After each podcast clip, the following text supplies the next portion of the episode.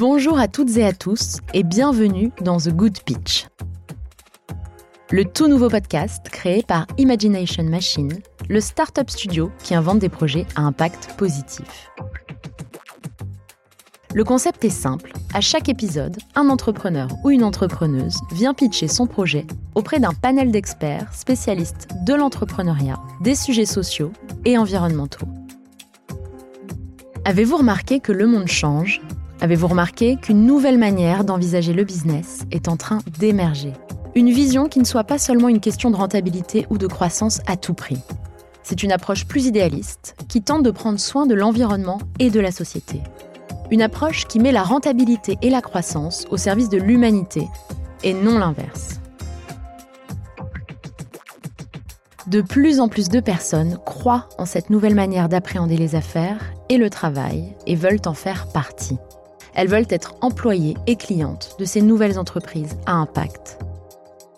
Ce podcast, il consiste à mettre en lumière des entrepreneurs qui ont des visions inspirantes, qui ne soient pas seulement de bonnes idées business, mais de bonnes idées tout court des idées qui respectent le vivant. Nous allons euh, tout de suite écouter la fondatrice de We Do Good, une start-up qui propose un nouveau modèle de levée de fonds, qui sont des levées de fonds plus propres, sans dilution de capital ni endettement. Juste avant de lui donner la parole, je vais bien évidemment introduire euh, nos expertes et nos experts. Il y a donc Marwan Elfites, qui est Head of Startup Programs at Station F. Walter Bouvet, euh, vous êtes cofondateur chez Openland, auteur, conférencier et entrepreneur. Julie Jouvencel, vous êtes directrice générale de Socience, et Camille euh, Kribich, je dis toujours bien, toujours bien, euh, cofondatrice et partenaire chez Utopia. Bonjour à toutes et à tous, merci infiniment d'être avec moi aujourd'hui. Euh, bien évidemment, nous allons accueillir notre start mais juste avant, vous connaissez la chanson si je puis dire, il y a quelques questions. La première est pour vous Camille, est-ce que les startups sont en train de révolutionner les levées de fonds? Alors c'est sûr qu'il y a un nouveau modèle qui est en train d'émerger euh, avec euh, justement les campagnes de crowdfunding dont on va parler juste après, notamment suite à Respire en fait, qui a eu un énorme succès sur ces plateformes-là. Il y a beaucoup beaucoup de marques qui les ont utilisées, 900K récemment, qui a fait plus de 500 000 euros de chiffre d'affaires en précommande. Donc c'est un super euh, moyen pour euh, bah, générer du chiffre avant le lancement, euh, tester son marché, créer sa communauté. Donc c'est là où nous, on a un peu de pédagogie en tant que fonds à faire pour montrer que justement notre métier, il va au-delà de juste apporter du financement en fait. Travailler avec un fonds, c'est aussi avoir accès à un réseau, avoir un portefeuille de marques avec lesquelles échanger, un accompagnement financier aussi sur la durée. Donc voilà, mais en tout cas, c'est sûr qu'il y a des choses qui sont en train de se passer sur le modèle du financement c'est en train de bouger et comme vous le disiez, ça permet aux startups de se lancer d'une manière beaucoup plus simple. Exactement, mais ça révolutionne plutôt les levées avec des business angels, en tout cas, et sur des stades plus euh, tôt de financement et peut-être sur des montants plus faibles aussi. Marwan, est-ce que les plateformes de financement participatif sont en train, selon vous, de remplacer petit à petit les investisseurs? Alors ça dépend des investisseurs, mais je ne pense pas qu'elles remplacent les, euh, les, investisseurs traditionnels, donc notamment les fameux fonds d'investissement, les VC, Venture Capital Fund pour moi, elles permettent à de nouvelles formes de start-up de se financer. Donc, en général, en B2C, euh, en général, du hardware, par exemple. Et effectivement, comme tu disais juste avant, euh, des start-up beaucoup plus, plus jeunes. Euh, lorsqu'on va parler d'un fonds d'investissement, il faut déjà avoir certaines métriques, une équipe bien, bien instaurée et il y a pas mal d'attentes de la part de l'investisseur. Donc, pour moi, ces, ces, nouvelles formes de financement participatif, elles vont s'adresser à d'autres sujets, d'autres verticales, des start-up beaucoup plus jeunes effectivement, les fonds d'investissement ne sont pas remplacés, ils vont avoir un autre rôle et qu'on voit de plus en plus aujourd'hui euh, dans l'écosystème sur l'accompagnement, sur la fixation d'objectifs business, sur le réseau. Euh, ils vont partager aussi leur, portefeuille avec les startups qu'ils vont financer pour qu'ils puissent avancer en, communauté beaucoup, euh, beaucoup plus rapidement. Est-ce que Walter ou Julie, vous voulez ajouter quelque chose? Bah, Du coup, moi je reposerai une question, c'est est-ce que du coup ça remplace pas un peu le travail des banques? Camille. C'est-à-dire la banque traditionnelle ou la banque Oui, la banque, euh, oui, mais la banque traditionnelle qui vient un petit peu euh, soutenir les, TPE, parce qu'une start-up reste quand même une TPE, euh, donc qui se lance et du coup en termes de trésorerie, de d'une certaine façon. En tout cas, ça permet effectivement d'avancer à des stades plus early, je pense, et sur des montants souvent plus petits, parce que ces campagnes-là, ça va être du 20 000, 50 000, 100 000 euros, qui sont des montants qui sont rarement proposés par des fonds d'investissement en tout cas. Donc on en revient au point où ça permet finalement de se lancer, de rendre accessible le démarrage. Exactement. Alors bonjour Susanna Nunes, vous êtes cofondatrice de We Do Good, je n'en dis pas plus, euh, vous connaissez le principe, vous avez 3 à 5 minutes pour nous parler de votre projet, à vous la parole. Bonjour, euh, alors chez Good nous avons deux missions. La première c'est de rendre accessible le financement de, de notamment aux projets impact. Et la deuxième c'est démocratiser l'investissement citoyen dans ces projets-là. Et donc, nous, on le fait d'une manière assez particulière, vous, l'avez dit en, introduction, avec un modèle de financement en royalties. Donc, ça veut dire que quand moi j'investis dans un projet, je vais avoir droit à un pourcentage du chiffre d'affaires qui va être généré par ce projet-là. Alors pourquoi les royalties et pas un autre mode de financement euh, C'est pas anodin. On a passé deux ans euh, à faire la recherche et développement euh, juridique et financier. Et donc ce modèle-là, on l'a choisi parce qu'il est très accessible financièrement. Donc, quand on parle de financement, un des enjeux, c'est le coût de financement. Combien ça coûte de, de, gérer, de le mettre en place. Et le fait que les royalties soient un modèle assez peu coûteux derrière, ça va nous permettre de rendre accessible au plus grand nombre, à la fois en termes de projets financiers, mais aussi en termes d'investissement. Aujourd'hui, c'est possible d'investir dans un projet à partir de 10 euros. Et l'autre aspect, c'est euh, l'aspect un peu transparent et éthique qui nous tenait à cœur. Quand on investit en royalties, on est intéressé à un indicateur qui est très sain pour le développement d'entreprise. On n'est pas sur une valorisation théorique, on n'est pas sur la spéculation, on est sur du concret, du réel. Le chiffre d'affaires, c'est quelque chose de sain pour le développement d'entreprise. Et c'est ça notre, euh, notre vision, en fait, euh, dans, dans un monde où tout le monde est intéressé à la croissance du chiffre d'affaires des entreprises euh, de son territoire, par exemple, c'est un monde où tout le monde a intérêt à acheter localement. Dans un monde où les entreprises sont intéressées dans des entreprises de son écosystème, c'est un monde où euh, les entreprises ont intérêt à se fournir localement. Et donc, c'est ça qui nous inspire dans ce modèle et qu'on porte depuis cinq ans maintenant en France. On était les premiers. Aujourd'hui, il y a d'autres secteurs qui commencent à se positionner aussi. Euh, et ça marche. On a, on a déjà financé plus d'une centaine de projets. On va attendre très, très bientôt, je pense que dans la semaine, les 5 millions d'euros levés. Et on a touché déjà plus de 5 000 investisseurs avec une particularité assez intéressante. On est à plus de 40% de femmes investisseuses, ce qui est unique en France. Et ça veut dire que notre mission de démocratisation, c'est une mission qu'on a atteinte on n'est pas encore sur la parité, mais presque. Ça veut dire qu'on arrive à toucher tout le monde. Et donc, euh, on est, aujourd'hui assez fiers et on vient, on a obtenu l'année dernière la, certification B Corp.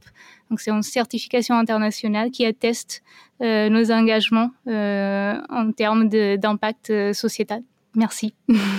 Merci infiniment, Susanna. On va maintenant passer aux questions de nos expertes et de nos experts. Qui s'y colle?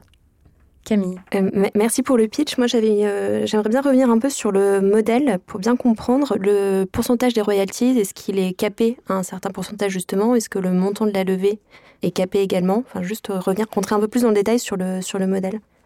C'est une bonne question parce que j'ai justement oublié de le dire. Donc, je te redonne l'occasion. pour que ça reste éthique, effectivement, on a, on a mis des, limites. Donc, c'est limité dans le temps. Les contrats sont sur 5 ans. Et c'est aussi limité en termes de montant. On ne peut pas faire plus que trois fois le montant investi. Donc, on est vraiment sur une logique de rentabilité limitée et de partage de la valeur euh, limitée parce qu'un investisseur qui investit à un moment donné, bah, c'est pas normal qu'il récupère euh, de la valeur de manière indéterminée. Et le pourcentage de royalties, il est sur. Euh, c'est quel pourcentage du chiffre d'affaires? On les calcule toujours au cas par cas. En fait, on va regarder le, prévisionnel d'entreprise, euh, le montant euh, dont elle a besoin, et on va calculer combien il faudrait proposer en termes de pourcentage aux investisseurs pour que, si tout se passe comme prévu, ils récupèrent entre une fois et demie à deux fois leur investissement au bout de cinq ans.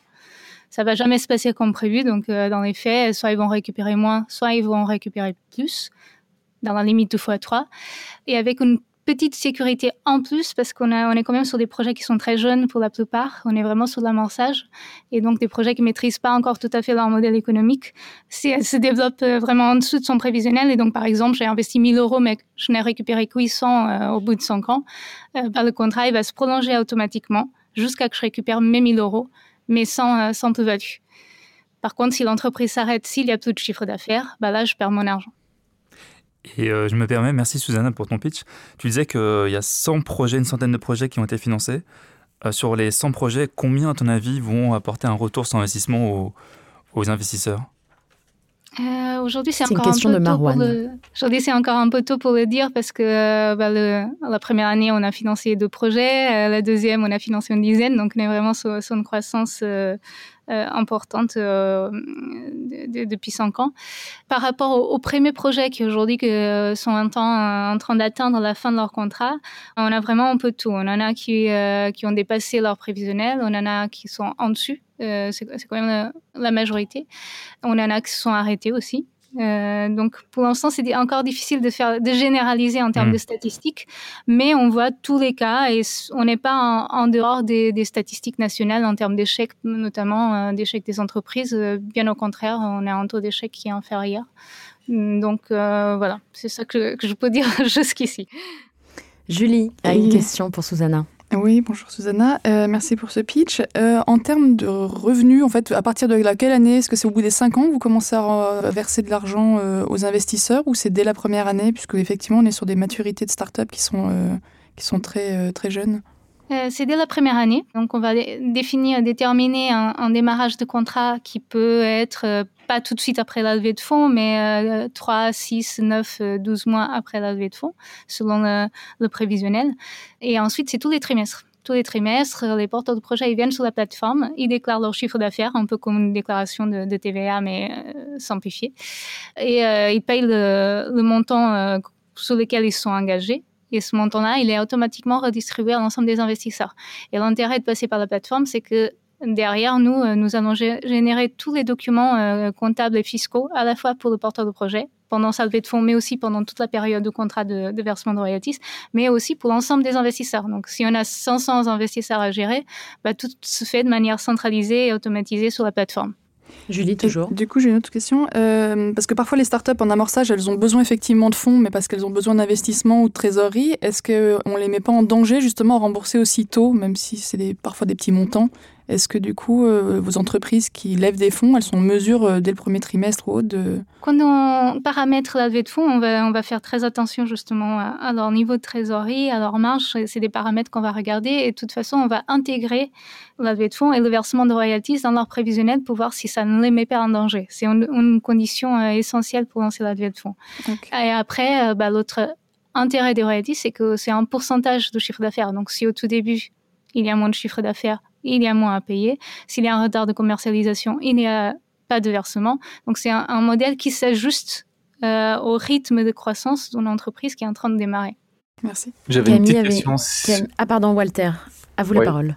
Je, voulais savoir si euh, c'était compatible avec euh, des compléments de financement, notamment des compléments bancaires, quand c'est utile à certaines entreprises Et puis peut-être avoir une idée aussi des secteurs d'activité auxquels euh, vous adressez ou, dont vous remarquez qu'ils sont adeptes de ce modèle. Alors, euh, c'est aussi en lien avec la question de tout début sur la complémentarité au, au pas avec les banques. C'est assez intéressant parce qu'on se rend compte qu'aujourd'hui, ce sont les banques qui nous envoient les dossiers qu'ils aimeraient financer, mais qui peuvent pas, que les chargés d'études ne peuvent pas financer. Parce que s'ils réussissent une campagne sur une plateforme de financement participatif, bah, ce projet-là, bah, c'est beaucoup plus facile de les financer par une banque. Donc, euh, en fait, c'est très complémentaire. On finit sa levée de fonds en royalties sur une autre plateforme de financement participatif et on va tout de suite voir sa banque. On va, on va avoir beaucoup plus de chances d'être financé et d'avoir un effet de levier intéressant. Par rapport au secteur d'activité, euh, aujourd'hui, on a un peu de tout. On a des projets innovants, on a des projets un peu plus classiques, des activités de commerce, par exemple, euh, sachant que ceux qui marchent le mieux, c'est ceux qui parlent au grand public. Euh, tout ce qui va, être dans le domaine de, la santé, surtout depuis le, confinement, dans la santé, dans l'alimentation, dans les services à la personne. Ce sont des sujets qui accrochent les gens et qui sont beaucoup plus faciles à financer sur des levées de fonds un peu plus B2B, sur des services, on peut les réussir aussi, mais on va toucher un autre public d'investisseurs un peu moins citoyens, mais des investisseurs un peu plus qualifiés qui vont être dans une logique de placement euh, d'argent. Je, voulais dire une autre chose, mais je crois que j'ai oublié. Euh, oui, encore euh, Julie, bonjour à nouveau. quels sont les critères pour accueillir des, des startups sur votre plateforme? Qu'est-ce que vous regardez en premier et qu'est-ce qui sont, quels sont les critères qui sont exclusifs? Alors les critères, on va demander euh, que le porteur de projet il ait déjà créé son entité morale parce que c'est elle qui va porter la levée de fonds, euh, qu'il ait déjà un business plan avec un prévisionnel, que le porteur de projet ne soit pas ou la porteuse de projet ne soit pas tout seul, euh, qu'il soit accompagné par un expert comptable, par un tiers indépendant, voire par un incubateur ou notre structure d'accompagnement de type réseau entreprendre. C'est ça qui nous permet de, diminuer notre risque à nous sur un projet en amorçage. Euh, et ensuite, on va regarder par rapport à notre charte éthique, euh, est-ce que le projet rentre dans nos critères? Et dernier aspect, on va regarder les paramètres financiers. Est-ce que l'enfinancement royalties et le montant qui est demandé euh, sont compatibles avec le, modèle économique du projet? Ok, merci. Je crois que Camille avait une question. Oui, quel est l'intérêt pour une startup de passer par un financement justement en royalties versus un financement en equity ou un crowdfunding qui permettrait de faire de la prévente? Alors, c'est pas c'est pas incompatible, c'est souvent complémentaire. Euh, nous, quand on a des projets qui nous contactent, qui sont en B2C et qui ont des produits, de toute façon, on leur dit allez faire de la prévente d'abord, parce que ça va vous permettre de tester votre marché, de financer vos premiers produits, de, de trouver vos premiers clients qui vont être vos ambassadeurs. Et ensuite, si vous venez chez nous, bah, ça va être beaucoup plus facile de mobiliser des investisseurs. Euh, il y aura déjà une preuve supplémentaire qui va parler à pas mal de monde. Et euh, pareil pour l'equity, très souvent quand les startups viennent chez nous, elles sont trop jeunes pour aller faire de l'equity de capital. Donc euh, c'est déjà arrivé qu'une startup qui passe par nous, euh, un an, deux ans plus tard, aille ensuite chez WeSeed ou chez Lita par exemple. C'est tout à fait complémentaire. Après, il y a aussi le cas des startups qui ne veulent pas du tout céder des parts de capital. Et là, ça devient une vraie alternative. Marwan, vous aviez une question, il oui, me semble. Euh, comment tu sources les, euh, les projets? Euh, C'est un enjeu pour toutes les structures de financement, pour les programmes de start-up. comment tu fais? Est-ce que c'est que en ligne? Est-ce que c'est via ton réseau? Voilà ça se passe beaucoup en ligne parce qu'on est un acteur euh, du web. Euh, donc le référencement web, euh, effectivement, ça doit nous apporter peut-être un quart, voire plus de, des dossiers. et ensuite, c'est un travail assez fin qu'on fait avec des prescripteurs. Donc on, contacte des, structures d'accompagnement, des incubateurs, des chargés d'études en banque, des experts comptables. C'est eux qui nous envoient les dossiers. Et c'est euh, en fait sur ce type de cas qu'on a un meilleur taux de transformation parce que quand les dossiers arrivent chez nous, ils sont déjà qualifiés. Ça veut dire qu'on va arriver au bon moment pour l'entreprise, beaucoup plus que quand on est sur des, de référencement web ou de, la presse ou des réseaux sociaux. Alors moi, c'est Laura Jane qui parle. J'ai une question avant qu'on passe à la suite très rapide. Comment est-ce que vous expliquez qu'il y ait 40% de femmes qui euh, investissent et qu'est-ce qui parle dans votre projet aux femmes? Alors, j'aurais, j'aurais du mal à le dire. Euh, au début, on était même euh, pendant 3, 4, ouais, au moins 3 ans, on était à 50-50. Et je pense que c'est l'accessibilité de l'investissement. Euh, je ne sais pas trop comment le dire de manière diplomatique, mais aujourd'hui, sous la culture de l'investissement, très souvent, quand on est né dans une famille, par exemple, on va déléguer cette fonction à l'homme, au chef de famille, parce que c'est la responsabilité de ce type d'action. Du patriarche. Euh, voilà. Alors que quand on dit que l'investissement est accessible à partir des euros, en fait, on casse un petit peu ce, blocage-là. Hmm. Et euh, cette femme va, investir sans se poser trop de questions. Et ensuite, on embarque parce qu'à partir du moment où on investit des euros et qu'on voit que tous les trimestres, on commence euh, à récupérer des royalties et qu'il y a d'autres projets qui me plaisent, c'est beaucoup plus facile comme, comme parcours d'embarquement. Merci beaucoup, Susanna. On va maintenant passer euh, tout de suite au feedback de nos experts. Est-ce qu'il y en a un qui, souhaite faire un petit feedback, qui souhaite commencer? Marwan? Allez, super accroche encore. Euh, tu poses bien le problème euh, sur les enjeux du site de l'amorçage pour les, projets impact, pour démocratiser aussi l'investissement auprès des citoyens et des profils, comme tu viens de souligner. Peut-être que dans d'autres pitchs, je pourrais rajouter une histoire. alors, c'est encore jeune sur les, les, les, projets que tu finances, mais tu pourrais très bien personnifier euh, ta startup avec euh, un ou deux projets qui ont été financés grâce à cette structure et grâce à cette, méthode. Et parlons d'un fondateur d'une fondatrice, et euh, tu pourrais commencer ton pitch comme ça, et ça pourrait rajouter un peu d'impact. Aussi très clair sur le modèle. Euh, sur la cible, notamment l'impact. Peut-être que tu pourrais rajouter, par rapport à la question que je te posais, peut-être des hypothèses de retour sur investissement, où il y a peut-être un pari en tant qu'équipe, dire voilà, sur X projet, il y en a tant où, où les gens pourront récupérer leur mise ou faire x1,5 ou faire x2. C'est peut-être un peu tôt, comme tu disais, mais c'est sans doute un élément à, prendre en compte. Et puis aussi sur comment, enfin préciser, tu l'as fait après, hein, tu as, répondu à tous ces, tous ces points juste après, mais dans le pitch, comment tu tu fais ton process de sourcing et de sélection pour euh, montrer que voilà, euh, vous avez un gros travail de valeur ajoutée déjà en amont, c'est que vous sélectionnez des projets euh, avec des fondateurs dédiés, avec déjà sans doute un prototype, avec une équipe sans doute constituée. Et puis aussi, je terminerai sur l'équipe qui t'entoure. Toujours intéressant de voir qui bosse avec toi, qui t'a pu réunir, et sans doute ensuite les, les enjeux pour, pour la suite. Voilà. Walter, est-ce que vous voulez faire vos feedbacks maintenant? Oui, j'abonde sur ce que dit Marwan, notamment sur la dimension du storytelling. Je crois qu'il y a euh, tellement d'éléments euh, que tu as mobilisés qui sont très percutants, euh, que intégrer tout ça dans, des histoires qui permettent de donner, de, la chair et du corps et même de l'émotion à ce que, ce que vous faites depuis 5 ans, ce serait très impactant pour vous. Le deuxième sujet, c'est que tu as hum, parlé de charte éthique avec des critères que vous appliquez vous-même on n'en a pas beaucoup parlé. Je, pense que c'est intéressant aussi de, visualiser ce que ça représente euh, et comment vous avez pu l'appliquer, et éventuellement des, cas que ça vous a posé, des questions que ça vous a posées, avec des, choix que vous avez faits, et, nous expliquer aussi cette, cette façon de, que vous avez de, voir les choses et l'entrepreneuriat. Je pense que ce serait intéressant en complément. Susanna? Bah, Ce sont de, très bonnes remarques. C'est vrai que euh, moi, je euh, toujours, bah, j'improvise beaucoup, j'avoue. j'ai pas, j'ai pas préparé. Il y a des choses que, parfois j'oublie, notamment l'équipe. Parfois je l'aborde et d'autres pas. Alors que pour moi c'est essentiel. C'est ça qui m'a embarqué dans We C'est les gens avec qui je travaille aujourd'hui euh, et les valeurs qu'on partage. Et oui, c'est toute la réflexion qu'on a eue, notamment sur la charte éthique. Il y a récemment une question qu'on s'est posée, par exemple, sur les entreprises qui ne vivent que de la publicité, par exemple. Est-ce que ça rentre dans nos critères ou pas? Hmm. Et c'est des vrais débats philosophiques parfois de l'entreprise. Donc, ouais, c'est vrai que c'est des sujets que, que j'aurais pu aborder et qui sont assez intéressants. Alors, Camille, je crois que vous vouliez faire un petit feedback. Oui, euh, donc merci pour, euh, pour ce pitch et pour, et pour, la discussion. Je pense que la dimension d'impact, elle est très très bien euh, passée et transmise, que ce soit sur le type de projet que vous financez, le rôle des femmes, le fait que vous soyez certifié Bicorp. Donc ça, c'est hyper bien passé.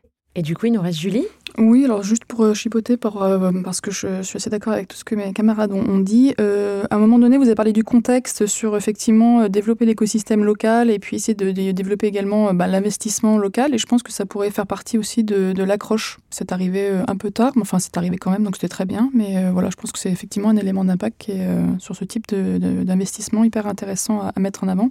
Et puis peut-être justement parler aussi du pipeline en fait d'investissement et montrer en accroche que vous correspondez à un trou dans la raquette finalement euh, de l'investissement des, des, startups.